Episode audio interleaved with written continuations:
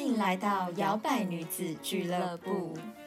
请问定位大名是？好的，这边请。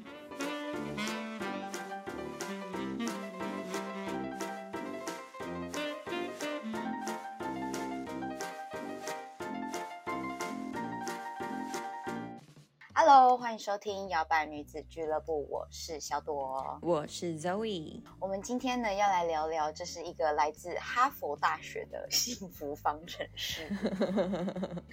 对，就是呢，就是皮克斯电影 对对对。我在写这个标题的时候，我也想说是不是什么皮克斯电影？反正就是它就是好像哈佛大学有列出来，就是二十个好习惯。他说就是、如果你做到这些好习惯的话，你会比较快乐，然后提升你的幸福感，这样子。嗯，对，所以我们就想说，那我们今天就来分享这个给大家好。如果有些人还没有听过的话，嗯哼，第一个呢，就是他说你要心存感激。哎，我们这个哈佛大学有这一桶吧？嗯，真的感恩的部分拿起来。对，就是他的意思是说，心存感激，就是很多人常常 focus 在很遥远的地方，你可能在那边怨天尤人，觉得说啊，很羡慕别人比较好。可是有时候你可能就是放慢脚步，看一下你的周围，真的去体会你现在手上拥有的东西，你会比较快乐，就是心存感激。而且有时候可能只是一些小事情，比如说你呼吸的空气呀、或者是温暖的阳光啊，类似这种的。嗯，对，我觉得这个真的还蛮重要的。就是你如果能发现你每天生活中的一些美好的片刻，我觉得就是让你自己的心情一直处在一个比较好的一个状态。嗯，是真的。对，而且我觉得就是像温暖的阳光，在台北就还蛮难得的。真的，真的，嗯，然后有太阳的时候，就会特别觉得、哇，好幸福哦。对。嗯而且就像我们我们之前也讲嘛，就是我们自己在做摇摆冥想室的时候，也还蛮多那种感恩的冥想。就是为什么当你自己真的有 focus，保持着感恩的心在你的生活的时候，你会觉得就是那个开心的感觉是自动产生而来的，好像不是那种你特别去向外求或者是什么，就它自动你自己就心情就会变得很好。嗯，所以大家记得多感恩哦，感恩惜福。对，我觉得这也跟像我们如果觉得一些欧美国家的人很会生活，就其实也是他们真的是放慢他们的脚步，然后去好好的享受当下，然后不担心任何事情。比如说南法嗯夏天的时候，大家超 chill 的啊，大家就是坐在家庭院外面，然后晒着太阳，吃着饭这样子，非常嗯非常你专注在每一个时刻。哎，是真的哎！你讲到这个，我就发现，像那天我就是上班，然后也是天气就是很好，然后我的国外的同事他就突然问我说：“哎，你知道我们的办公大楼的顶楼要怎么去吗？”然后我就我就问他说。因为我们办公室已经在十九楼，我就跟他说：“嗯你要去顶楼干嘛？”我说：“顶楼很高呢，而且我也没有去过顶楼。”他就说：“Come on, look at outside。”然后他就说什么：“你看那阳光多么的好，我就是要上去，就是这样体会那个天气很好这样子。”嗯然后就觉得，嗯，好像平常一般台湾人，你不会看到有一个人看到阳光那么的高兴。嗯，那他就是因为这个小事情，他就觉得今天就是要享受这样子。好，对，那所以呢，第一个呢，就是你如果可以做到心存感激的话，你会比较快乐哦。嗯哼，然后再接下来呢，第二个就是聪明的交友。嗯那这边是说，根据哈佛他们的研究，他们认为呢，人跟人之间的关系啊，对于你自己的情绪是否会快乐是有很大的影响的。所以你要好好嗯选择你周围的人，你要跟谁在一起，嗯你要跟谁一起相处，然后跟他们在一起时候的气氛也很重要。对，我觉得这很重要，就很像我们曾经讲过 toxic relationship 嘛，对不对？很多人你处在你明明在你身边的人，可能你的伴侣或者是你的朋友，都是那种爱抱怨，然后什么什么之类的，然后你还就是处在里面，你还不自知，然后你其实久了，你也会发现你越来越不快乐。嗯对，那你何不去选择那些朋友是可能除了跟你志同道合以外，他真正的会给你勇气，他可能会给你祝福，他可能会很欣赏你，是因为你就是你，不会因为说啊，因为你的钱啊，因为你的身份地位的这一种。对对，所以这还蛮重要的交友。而且我听过一个理论是蛋黄圈理论，就是你身边最亲近的五个人，他们的一些特质就是你的缩影，就是你因为同性相吸嘛，你会跟这些人在一起，一定是你们有一些相似的地方，或者是就算你们不同，可是你们某一种频率还是很契合的，很相近。对。对，所以我觉得真的。聪明交友真的是还蛮重要的，真的。而且我觉得这个，我觉得是不是也要一点人生的历练？因为可能你在小时候，或者是现在，如果你是在呃国小、国中、高中，你没有办法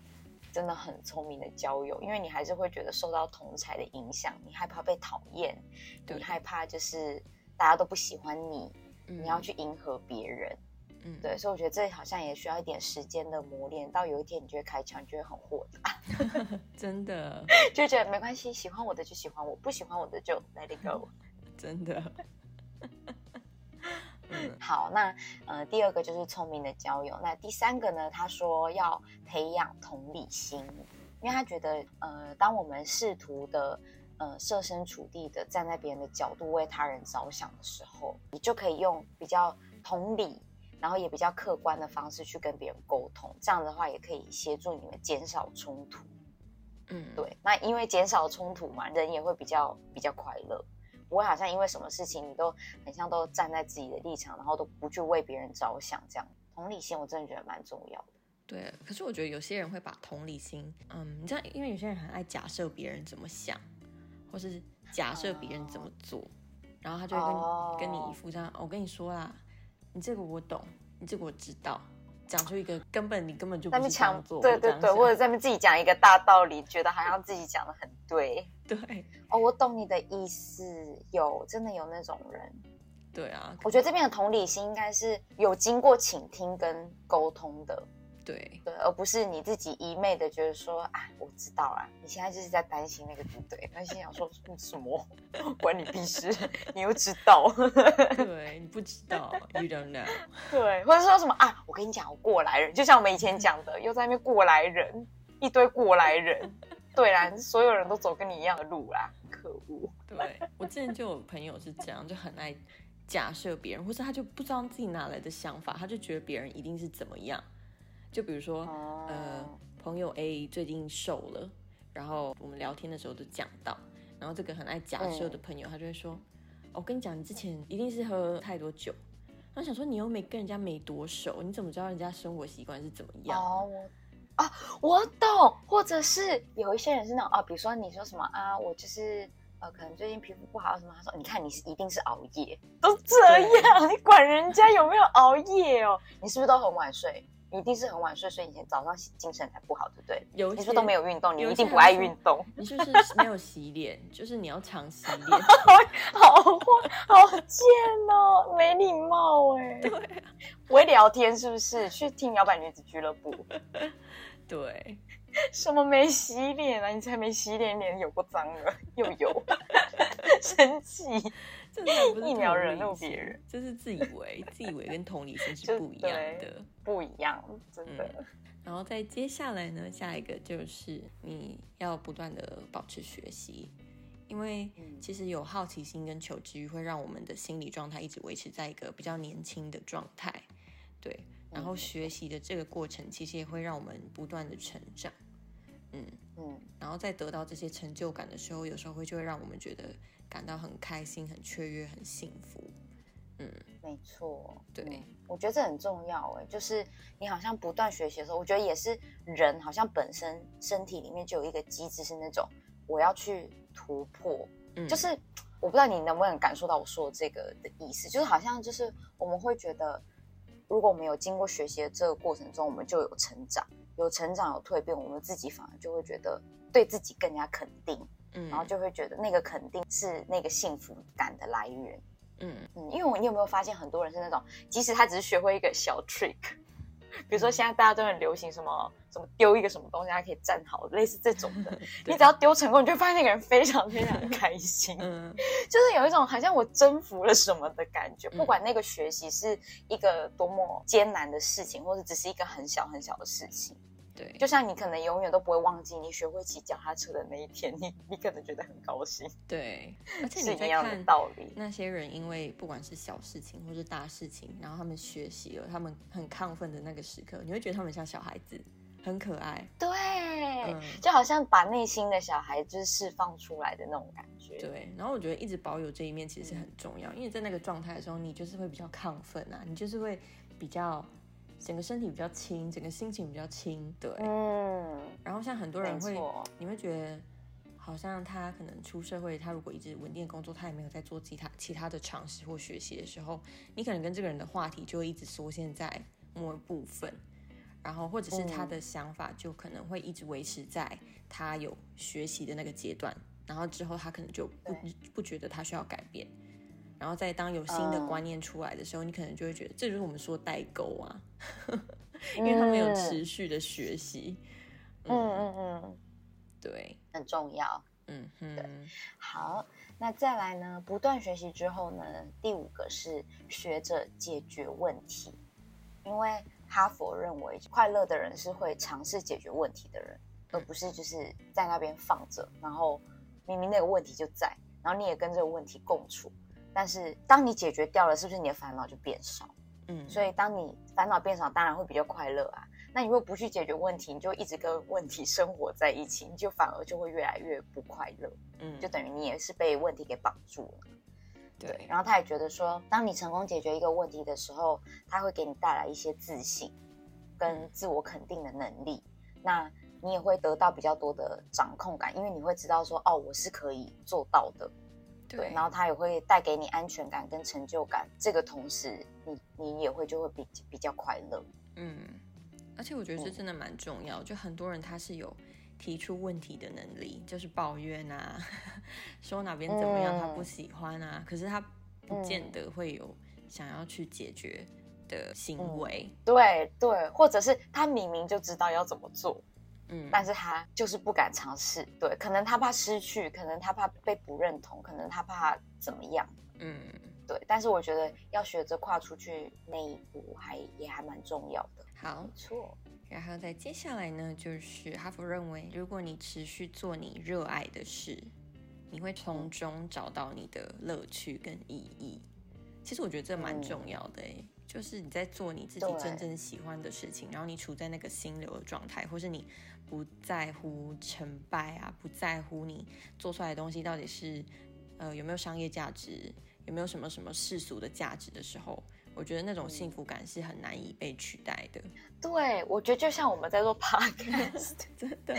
虽然说这样讲很像很怪，但是我们当初在做的时候，我们真的是我们没有在 care 说会有几个人听，或者是几百个人听，或者是有没有钱这件事情。我们是想说，反正我们就在那边讲一些好笑的事情，分享一些我们觉得很幽默，或者是觉得让我们变好的事情，就觉得好像很开心。然后偶尔听到一些朋友的 feedback，就觉得就觉得啊，好窝心哦，这样子。对啊，而且就是因为我们两个其实，在节目上都没有露脸嘛，但是私底下如果发现说我们在做 podcast，、然后可能呃我的朋友只认识我，不认识小朵，可是他还是会在平常聊话题聊到小朵的时候，就把他像当那种朋友一样，就说哎、小朵是不是那个怎么样怎么样？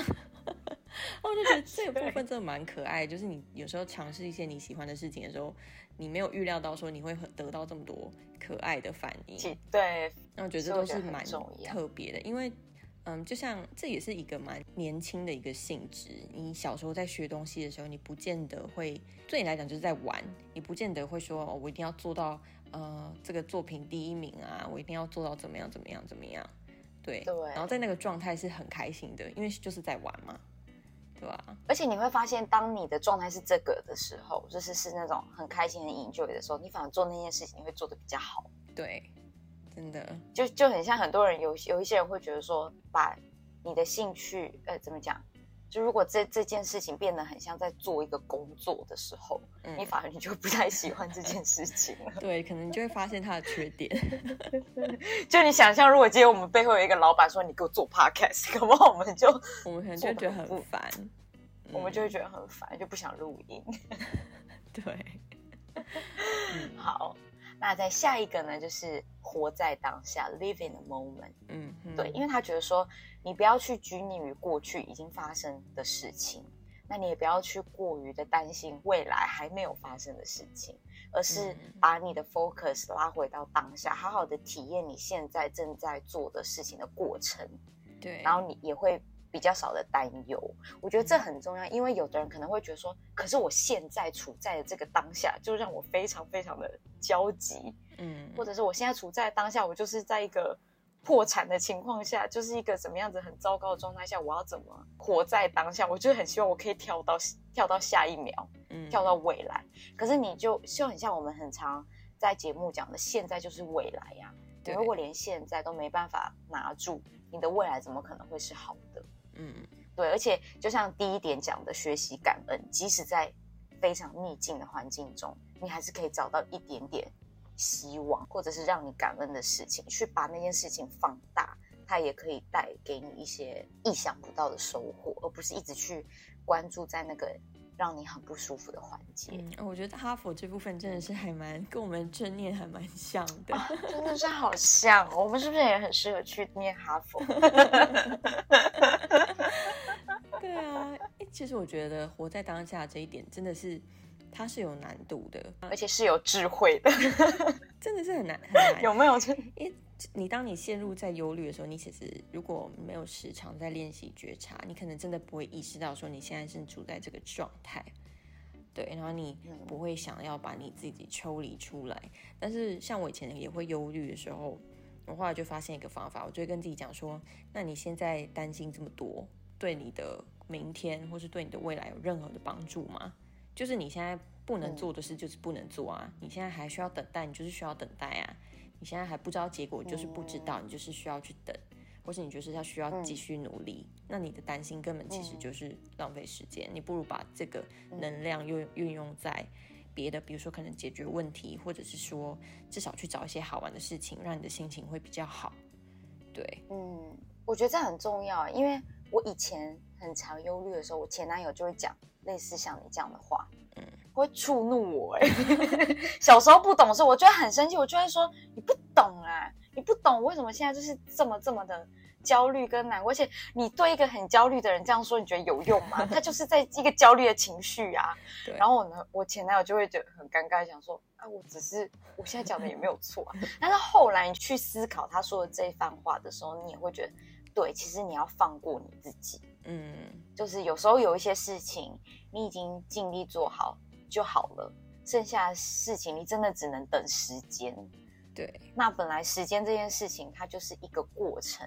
你就是要经过，它不可能你做完了下一秒就很 magically 的什么事情就有一个结果。对，对，有时候生命好像也是在训练你要去等待，等待这个过程，去享受这个过程，做一些别的事情，然后它再给你一个果实，你就会觉得哇，一切都好美好哦。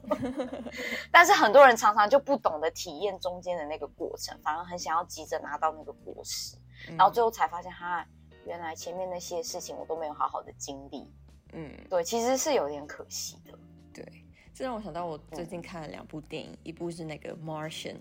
去救援他在火星的那一部。嗯，对，即刻是即刻救援吗？还是啊不是不是不是，我、忘了，还是就叫火星救援，还就是某一种救援就对了。救援啦。台湾很爱救援。对，然后他最后历劫归来的时候，他就有说，因为他是一个理工人嘛，然后他的呃整个过程他都是一直专注在解决问题，然后他就说，其实当你有一整个很大的一个问题的时候，其实你也只需要把当下做好，你就是去解决一个小问题，然后再解决下一个小问题，然后当你解决够多问题的时候，你就可以活下来。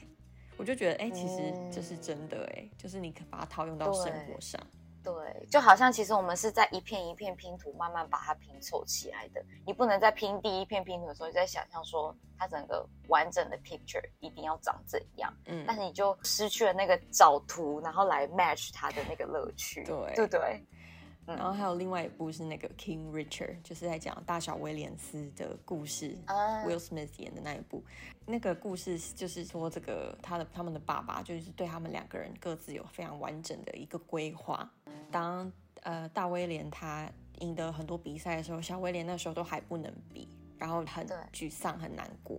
然后他爸就走过来就跟他讲说，这一切都是我安排好的，你就 take it all in，你就把你这个这个沮丧的感觉你全部都接受，就有点像我们在讲什么臣服那一类的，就是你好好记住这个这个时刻，然后当你对，是你的时刻可以去闪耀的时候，你会更加的耀眼，然后你会更加的有冲劲，这样，然后就觉得哎，真的，哦。不管你是哎、我觉得这句话很有智慧。嗯，不管你是在很低潮的时候，或者是怎么样，其实如果你有一刻是你可以好好的去感受它，然后在你之后嗯过了那一段的时候，你就会觉得，哎，好像真的很感谢那个时候的自己，没错。嗯嗯，，OK，活在当下的智慧。分享给大家，然后也可以去看这两部电影。虽然说 Will Smith 有打人，但是这部电影还是对他还是 还是值得厉害看。的演员，对，嗯哼，好，那第八个，我们才讲到第八个，二十个。第八个是要笑口常开，嗯就是他的意思是说，呃，你要试着在你的生活当中找寻一点幽默与笑声。所以，如果你找到摇摆女子俱乐部的话，你非常非常的幸运。对，这也是我们节目的宗旨嘛。如果大家是从小很很前面就急速在开始听会发现我们之前的 slogan 就是把你的生活的琐碎变变得幽默了，变得幽默了，对对，自己都忘记。太久没讲。嗯，我觉得我觉得很重要，因为有的人很喜欢愁眉苦脸的，对，真的有人，而且你会发现愁眉苦脸它会变成你的习惯哦。嗯，就是如果你常常都对，就是你如果常常都是脸都是垮的或什么之类，你真的久了，你你的面目，我差点要讲什么 面目全非，是也不是是也飞这样。蛮飞的啦，飞到往下飞了。嗯，你看，像我们就很常常有时候一些 不顺遂的事情，我们也是笑笑的带过。对啊，我觉得这样真的是会会比较会比较快乐，就是你不要很执着于不需要你发脾气的事情，我觉得是这样子啊、嗯，而且我觉得这是你要因为那对你的心情也没有什么帮助。嗯，对，因为这如果在你心情不好的时候，别人跟你这样讲，你可能会更不爽。对，就会觉得你在幸灾乐祸吗对之类的。对，但是如果你可以自己发现到这一点，我觉得这真的是一个蛮棒的特质。就是你在就算生活中可能突然被倾盆大雨淋的一身湿，你可能也会有办法哎拍这一张照，然后传上网跟大家说，哎，我刚刚哎超衰的啦，就是让大家笑一笑。我觉得带大带就是把这个转化能力真的是蛮重要的。哦你知道那一天我就要去上班的时候，我就穿了一双我很久很久没有拿出来穿的鞋。嗯然后呢，走在路上还好，就偏偏快要到公司，我们公司在一个斜坡上，我就开始觉得，为什么我的脚就是觉得好像拖着一个东西？然后那时候当下就一个想法，然后不要告诉我我的鞋底开口笑了。然后就往下看的时候呢，我左脚就大开口笑，他就走路的时候一直这样啪啪啪，然后就很尴尬，因为我还走在公园要衔接那个斜坡的上面，然后想完蛋了，那我赶快就是去附近便利商店看到什么三秒胶，我就拖着我的脚去的时候，就路上遇到第一个同事，嗯然后我就就是 有一种笑着带过去跟他，他就跟他说，哎、你怎么会走这？我就呃，我的鞋子开口笑了啦，哈哈哈哈哈哈，这样我自己在那边笑一下这样子。然后呢，我就买完三秒胶呢，要走到山坡上的时候，我发现我另外一只脚也开始怪怪的，就开始两只脚都这样子啪啪啪啪啪。行。O M G！我真的生气，有点生气，但是我就是当下我是大笑，嗯然后我就拖着脚进办公室的时候，我主管看到我说，他就一直一个皱眉头就看着我脚这样，然后他说，我想说谁走路那么大声，然后我就想说，哎呦是我啦，我的脚两两只都开口笑了啦，这样子。可是如果是以前的我，我就会觉得非常的丢脸，很生气。嗯，对我就会生自己的气，会觉得说妈的，干嘛穿这个很久没穿的鞋啊？对，然后破鞋子，对，然后平常就是光鲜亮丽，上半身那么好看，就现在在那边开口笑。对，我觉得就是类似这样子的转化，我觉得真的是蛮重要。就是你的心情会好一点嘛。嗯对，不然我可能那一天就一开头我就觉得非常的不顺。嗯，而且我觉得大笑真的是一个很好的震动 放松身体。对因为那天我就跟我老公在玩，我们就无聊，我们就在房间在那边小跑步，就说：“哎、快点，夏天快要到了，我们要快点运动，不可以错过任何一分一秒。”这样，然后他就在整理他的东西，然后跑一跑，他就开始把他袜子丢给我，然后我们就开始在那边抛接，可是不知道为什么就觉得超好笑的，就是那种很嗯纯粹，很像小孩子在玩，然后我们两个就笑到不行，就笑到觉得比运动还累。然 后我就说，我觉得以后应该要常这样子运动。对，而且有时候就是要有这种小幽默啊，就是，嗯可是有的人 get 不到，他就觉得你干嘛突然间这样啊？那些小孩子很无聊哎，哦然后就哦，你就破坏了那个气氛。去死了！所以我觉得有时候，对，所以我觉得有时候偶尔，如果你的伴侣或什么想要就是稍微小胡闹一下，你就跟着他一起嘛，搞不好就是你们会发现一点乐趣。嗯，对对，生活不要那么的正经八百的。没错。好，那在下一个呢，就是要呃练习原谅。对，我觉得这真的是一我觉得这还蛮个蛮重要困难的一个课题，就是我们之前好像也有嗯讲过原谅的这个级数。对对对对对，对，那其实没错当你在不原谅别人的时候，你可能心里是会有怨恨或是怨怼的。但是嗯如果你真的仔细去思考这件事情，就是这个情绪对你来讲的影响，其实它是你自己在惩罚你自己。是真的。就是你生闷气的时候，你没有原谅别人，对方可能他倒头就睡啊，他睡得跟婴儿一样，他也没有觉得猪一样，对，然后你可能在旁边就是像鬼一样，然后气得半死，然后他还是不知道你在生气。嗯或者是明明明明他已经道歉了，然后你还是要气，还是要僵在那边。嗯对，真的是对自己，就是我觉得还是学会放过自己啊。嗯，而且就是他也讲到说，当你真正的学会去释怀的时候，你也是在是给自己一点解脱。嗯，对啊，就，像我觉得这真的是有一些电影他们在讲的议题，其实就是跟比如说报仇啊，或者是一些深仇大恨有关系。可是最难的啊永远就是原谅这件事情。对，就是自己的心结有没有解开？对，可是你要想，当你做这件事情的时候，其实你的力量是很强大的，你有能力去终止一个事件，而且是带来一个比较好的一个结果。就像英文讲的 closure，、你可以让这件事情有一个了结，而不是继续，比如说继续这样子怨对对方，然后一直。呃互相仇视，然后带来很多的纷争跟 drama。而且有时候这种仇恨是会一代接着一代，哦就那种什么我要报我父亲的仇，很电影哦。真的，嗯。没错，然后再接下来呢，就是你要常表达感谢。嗯，嗯这边指的是说呢，你可以大方的去跟，比如说你看到别人的善意，或是你觉得，呃，他今天这样很美，他穿的裤子很好看，你觉得他很美好的时候，你可以大方的跟他说，或是帮别人做了一个很好的举动的时候，你就跟他表示感谢。对，那别人嗯对你的他的回馈一定也是很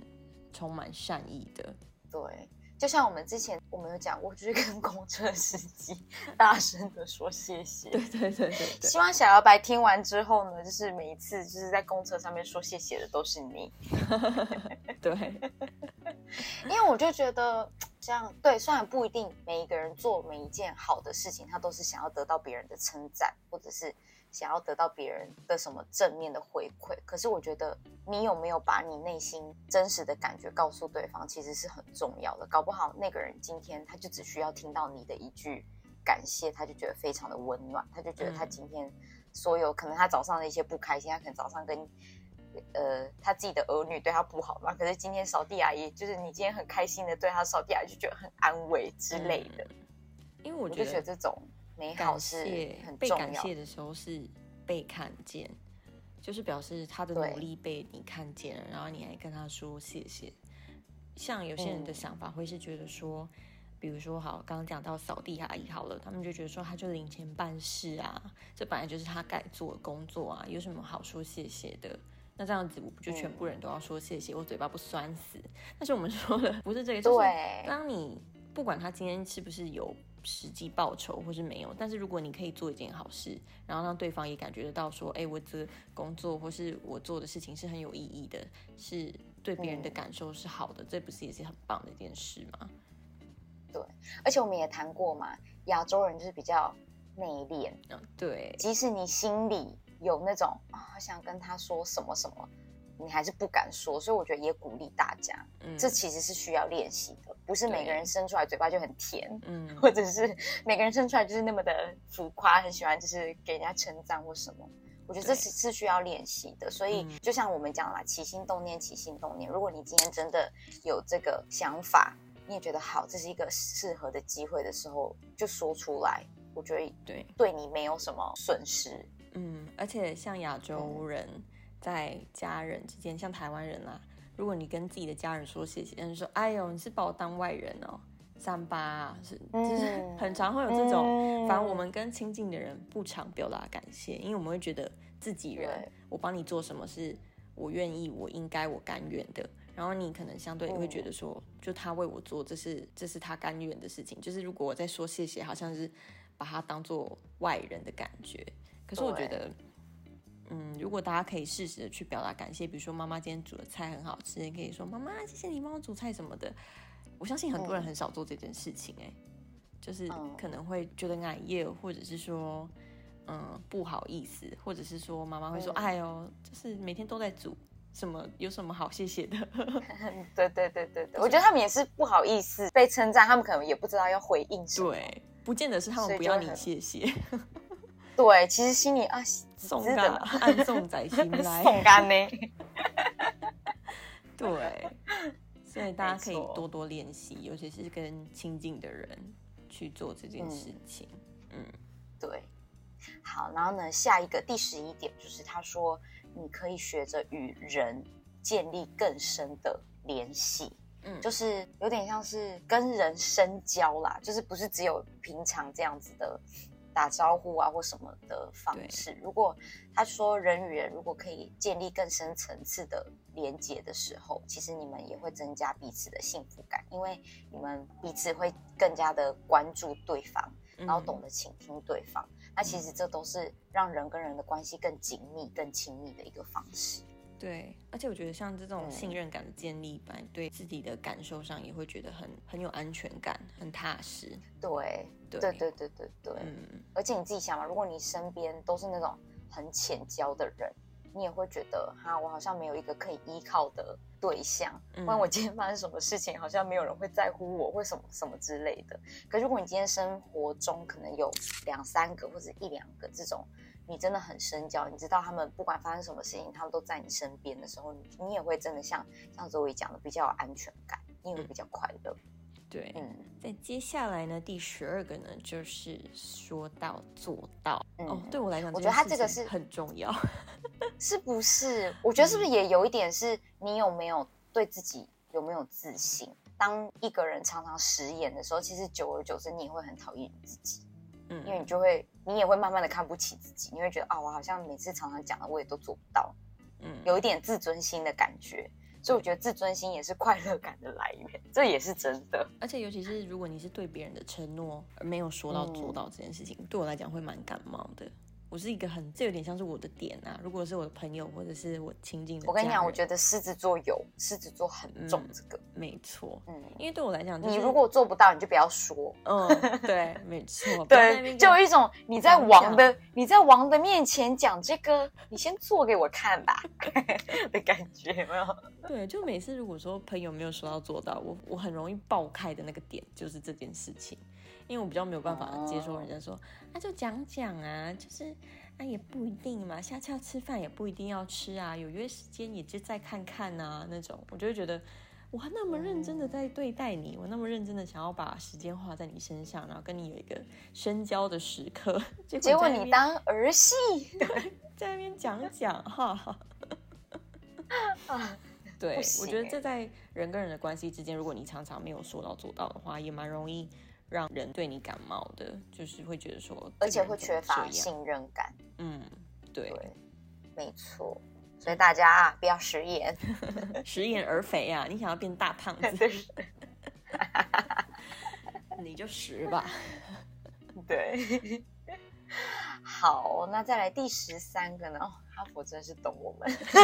是我们懂哈佛，还是哈佛懂我们？嗯，第十三个呢，他说会让你比较快乐跟幸福的方法呢，第十三个就是冥想。嗯，对，他说呢，因为冥想训练我们的心智嘛，这也是我们很常讲到的。然后其实很多研究也真的有发现说，常常有在冥想或有冥想习惯的人，他的大脑的结构其实是会改变的，嗯，他有一些地方会增强。其实，在冥想的过程当中，你也是增加了自我意识、自省，然后你也对情绪的处理会比较有办法，而不是会让情绪绑架你。所以嗯经过了这些之后，你也会觉得比较快乐，嗯比较幸福。而且在情绪比较混乱、思绪比较多的时候，做冥想这件事情，其实就是你就会发现它的难度。你可能平常做一做会觉得哦很容易啊，我很可以专心在我自己身体身上，我很可以把思绪抽离回来。可可能在你烦恼一些事情的时候，你要做一个十分钟的冥想，你可能心里都静不下来。对，真的，嗯，光三分钟，很多人就要爆炸了，热锅上的蚂蚁。对，那以防今天有新的朋友来听，嗯。其实摇摆女子俱乐部呢也有一个 side project 叫做摇摆冥想室。没错，对，那我们就是尽量每个礼拜更新一个新的冥想。那你只要在 YouTube 打“摇摆女子俱乐部”或者是“摇摆冥想室”，就可以找到我们的冥想。那我们就是尽可能的呢，发展更多元的主题，让大家觉得冥想是一件很有乐趣的事情。所以你可以随着你的心情，比如说啊，我今天想要睡前感恩，那你就放个睡前感恩。那你可能早上起来想说，嗯，我希望我今天早上可以吸引一些好事情，那你就可以听一些什么幸运的冥想啊，吸引好事的冥想啊。那我觉得，嗯，今天有点难过，想要哭一下啊，我们也有就是让你就是可以哭出来的冥想。没错，对，所以就大家可以依照自己今天不同的情绪啊、想法来选择。嗯，对。然后在养成这个习惯的时候，你就可以，你可以自己做记录啊，你可以每天就是固定的时间，比如说看看自己的睡眠品质有没有比较好啊，或者是说嗯看看自己一整天的心情是不是比较平稳等等的，然后嗯去看看这个练习对你来讲有没有帮助。嗯，对，然后在我们 YouTube 影片的下方，其实我们也有放那个 PDF 档，是我们以前有做一个自我对话练习。对，对，如果你有想要就是做的话，其实那是免费的，你也可以来下载下来。嗯哼，那就希望大家没错会喜欢，然后继续支持我对，们，多多支持，对，多多支持。然后再接下来呢，你要专注在你自己正在做的事情，这就有点像我们前面讲到的心流的概念，就是当你嗯很认真的在做一件事情的时候，你有时候会发现，哎，怎么突然两个小时过去了？你有没有过那种经验？嗯就是呃，可能我跟你讲看有一本书，然后你真的很在那个情境中，然后突然抬头说，哎，怎么太阳下山了？对，哎、真的是，因为我现在台北没有钢琴嘛，但我回屏东的时候我都会弹钢琴。有时候下午我就跟我妈说，哦，我去楼上了，我去楼上弹。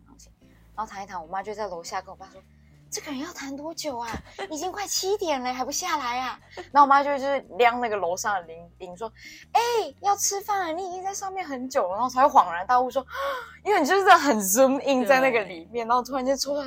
原来三个小时已经过去了，我不是再谈一下吗？就跟皮克斯的那个《Soul》那一部动画一样，对非常的在他的心流里面 flow。对，其实那是一件很爽快的事情，哎，，对。而且你就会真的完全当下，你会放掉各种烦恼，嗯。好，像任何事情都干扰不了你。然后我觉得这个时候是最适合，就是那种比如说你正在经历一段很煎熬的等待时期的话，我觉得你就一定要去做一件你喜欢做的事情，因为它不仅可以帮你消耗大部分的时间，对，然后帮你度过这段时间，它又可以让你的心情很好。嗯。我，觉得它是一个非常适合，对，推荐给大家。对，我觉得不管是什么事情啊，可能你喜欢去运动，然后你可能在跑步的时候，你不会想那么多，然后就突然觉得，哎，我我怎么突然跑这么远？我已经跑了十公里了，我天呐！就是类似这种情况，或者是说你喜欢阅读，然后你就挑一本你喜欢的书，然后把自己丢在这个故事的剧情里面也好，或者是文字里面也好，其实真的是一个很疗愈的一件事情。嗯，真的好。嗯那在第十五个呢，他说要保持乐观，对，对，保持乐观真的很重要。而且我觉得我们的这种乐观不是那种假的乐观，而是嗯你可以体会到每件事情都一体两面。即使你现在身处在一个逆境当中，你的不如意当中，你还是可以换一个角度思考。嗯，对，因为我们常常讲嘛，有时候是你被你自己的思维给局限住了。对，没错，你可以想想看，当下什么事情是值得你开心的？我觉得有阴有阳吧。嗯，对，即使你今天在一个很 bad day，可是可能你突然间想到说，哦，我今天一打开门，我的小狗就冲过来，嗯，就还是这个事情还是可以让你开心的。即使你今天觉得就是过得非常不顺或者是什么的，对，所以我觉得有时候像我们刚刚讲到的，你如果有一些深交的朋友，然后你可以跟他们聊一聊，有时候他们也可以给你不同的观点。我觉得那个刺激是还蛮重要的，就可以让你发现说，原来就不要陷在自己的情绪。对，我不需要这样想，嗯或是哦，原来他可以这样看。其实我有时候也这样、欸，就是如果我自己不小心在钻牛角尖的时候，我可能就会想一个我喜欢的人，我喜欢的朋友，然后他们可能是比较飒爽的，或是这种事情对他们来讲不会嗯担忧的，然后我就会想说，假如我是他们的话，我会怎么做？对，然后我会嗯这样子去想，然后有时候我就想通了。真的耶，我觉得这一点我男朋友就很厉害，因为有时候我自己在那边很焦虑或什么时候，我跟他讲完的时候，我就会发现，我觉得也不是说他看清我的问题，而是他可能会用别的方法想，他就会说，哦，可是其实这样子对你来说不是也很好吗？其实你也轻松一点啊，或什么，那我就会觉得，哎，对耶，我为什么没有这样想过？嗯，我为什么都要往那种我一定要很累，我一定要做很多事情才表示我有价值？但其实我是值得放松的，我是值得也可以享受少一点麻烦事的。嗯，真对，然后我就觉得有时候他这样讲的时候，我就觉得哦，也对啦，我何苦让自己这么的累？像我老公，他也是很乐观的人。比如说我在担忧一件事情的时候，我可能说啊怎么样，怎么办呢、会不会就是很糟糕的状况发生？然后他就会，就算他会紧张，就算他可能自己也不确定，可他嘴巴讲出来的答案一定都是不会有事的。啊，对，然后我就觉得有时候其实有这种人在旁边大家要打气，或是给你一些正面的回馈的时候，其实也是还蛮好的一件事。嗯，对，哎呀，大家要找对人哈，不要你也找一个跟你一样很爱在那垂头边丧气，担忧的，对，那就很恐怖哦。对，接下来呢，第十六个呢，嗯。就是无条件的去爱。那这边要讲的是呢，Unconditional love，对，这边要讲的呢，不是说你去无条件的爱谁啊，什么什么的，最主要是要讲你无条件的去爱你自己，去接受你自己的不完美，然后同时你也接受别人的不完美。我觉得这真的是一件蛮有难度的事情，尤其是对女性来讲，我们很多就是接受真实的样子。对我们很多可能身体上的社会框架，我们会觉得我们需要去符合，或者是我们从小听到大的那些审美观啊等等的，我觉得都会让我们潜意识不管有意无意的，会生根在我们认为我们应该要去做什么什么样的事情，让我们自己被接受、被爱，或是达到一个某个程度才叫做美。对，这是真的。但是我觉得这真的是要一直去练习，告诉自己说，不管今天的身体样貌是怎么样，不管你今天的状态是怎么样，它都是你现在的样子，然后它都是一件好的事情。你可能有不满意的地方，但是我觉得你还是要去爱那个状态，去感谢。对比如说，好，你觉得你肚子有肥肉好了。但是你就想啊，你的脂肪保护你这么多身体的激素，你的那些荷尔蒙的运作，你要好好的让他们在你身体顺利的有他们的功用的时候，都是需要你的脂肪去当做一个小去助手。支撑它。对，对，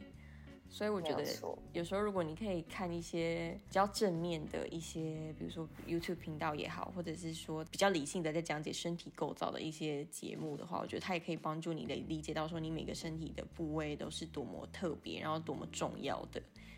对，没错，嗯，嗯，真的是这样。对，好，那在下一个呢，就是不要轻易的放弃。嗯，对，就是其实他的意思是说，当然你不一定做什么事情都会如你的意，但是你要坚持到底，至少要尽力而为，不要那么容易的就好像因为一点点小碰撞就觉得啊算了，我我没有办法，我不行。嗯，对，我觉得这也会养成自己习得性无助，就是你会常常会觉得啊没关系啊，反正都不会成功的，啊没关系啊，反正反正一定会失败的。嗯，就是不要那么的消极啊，就跟有点像跟保持乐观一样，我觉得要积极一点去面对你人生当中的每一件事情。对，因为放弃是最容易的选项。而且其实你放弃久了，我们刚才讲嘛，人的快乐有一半也来自于你对自己有没有肯定、自我的肯定、自我的认可，跟做一件事情有没有带给你成就感。那如果你常常轻易放弃，其实我有发现我身边有一些人，他常常就最后他就会。也变得有点自卑，因为他也就会觉得，啊，我好像每次都这样，可是他也不知道要怎么办了。嗯，但是他自己知道，他好像每次遇到不好的老板，他就想要辞职；，不然每次遇到一个他做不好的工作，他就觉得，哦，算了，我要做，我要我再去找新的好了。对，其实这样下来，其实你也会不快乐，就长久下来，对你来说也不太好。没错。接下来第十八点呢，就是尽力而为。这边要讲的事情不是说哦，你超拼命、拼命、拼命、拼命，然后一直冲、一直冲，没有一个停损点。因为我们刚刚叫你不要轻易放弃嘛，然后你就对，然后你就，所以他现在要赶快圆回来，尽力就好。对，这边讲也有点像是我们中文讲的“尽人事，听天命”。就是你做好你能做的之后，你可能还会有一些担忧啊，你可能还会这样说啊怎么办？到底会不会这案子到底会不会过？其实你就是要放手，然后让剩下的时间啊，或者是必经的过程，去得出你要的答案。对，没错，我觉得这就是很适合在那种什么大学考试的那种。对对，因为我觉得我们曾经在那个情况下中，我们也是会觉得啊天哪，完蛋了。非常非常的担心，可是我觉得还好。那个时候，虽然我爸妈是那种，他们也没有到说非常的看重成绩，可是他们也会觉得说没关系啊，你已经尽力就好了。其他事情真的有时候也是有几分是要靠运气的，也不是，也不是完全都是自己的努力就有办法的。对，要顺其自然。对，然后要 let it go。对，我觉得顺其，let it be。嗯。嗯，我觉得放手是比较困难的部分啊，因为尽力可能很努力的人，他就是很拼命，但是他可能就是没有办法。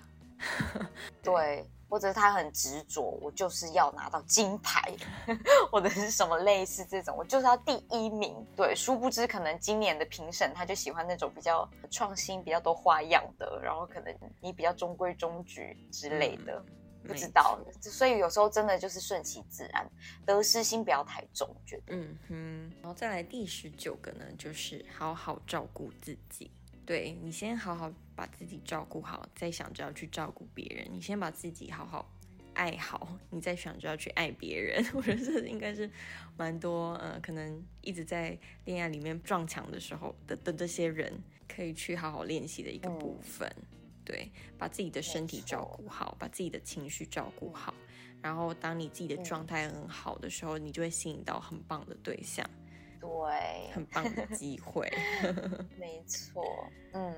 那爱自己呢？我们的摇摆冥想是也有爱自己的冥想，那大家可以就是去找来练习，因为我觉得爱自己的过程也是要练习的，因为我们常常可能不自觉的对自己会有一些评价。其实那些评价不一定是正确的，有时候可能来自于我们过往的经历，我们就会觉得我们不值得。很多有一些那种价值感的东西，都是我们在一些人生的经历赋予给我们的。但是其实你要相信，每一个人他都是值得被爱的，他都是值得拥有的。你要真的认清到这一点，其实也是需要不断的练习。所以就是大家可以透过冥想的方式，不断强化强化自己的思维，对，让自己有这个信念。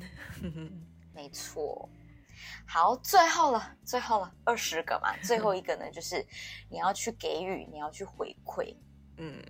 对，我觉得这还蛮也是需要学习的一点，因为有时候很多人就是会一直觉得说，嗯，我做这件事情，我也要得得到。相同的回报或什么之类的，可是那你何不先去给你可以给的？我觉得也我有发现，当我身我身边有那种就是很海派的人，他反而是真的很开心的。嗯，因为他给予的时候，他并没有觉得说我在等待别人有一天会回报我，没有，我觉得他们都不会有这种想法。他们都觉得哦，我就是理所当然，我就是爱大家，所以我就是给大家，我时间可以给你，我身上的东西也可以给你，都拿去，你喜欢你就拿去。我爸就是这种，对他们心很大，然后不会去计较说，对我给你多少，你下次也要给我，或者我上次给他什么，对竟然没有什么表示。对对对对对对对对对，就是没有不要那么的斤斤计较，嗯，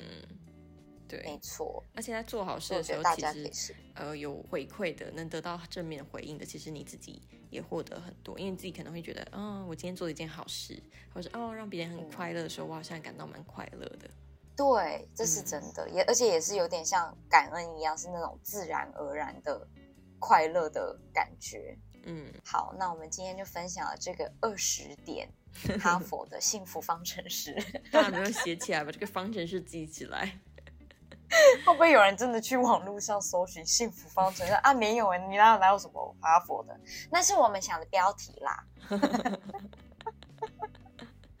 嗯，你也可以检视一下，搞不好你会觉得哦，我好像真的过得还蛮快乐的，搞不好真的就是这二十点你有做到一些，或者是当你觉得你身旁的人好像过得比较幸福的时候，你也可以去想想，是不是其实他们有这一些特质。没错。好，那就希望大家喜欢今天的分享喽，我们下次再见，拜拜。拜拜。还喜欢今天的口味吗？好的，欢迎帮我们打新评分。摇摆女子俱乐部期待您再次光临。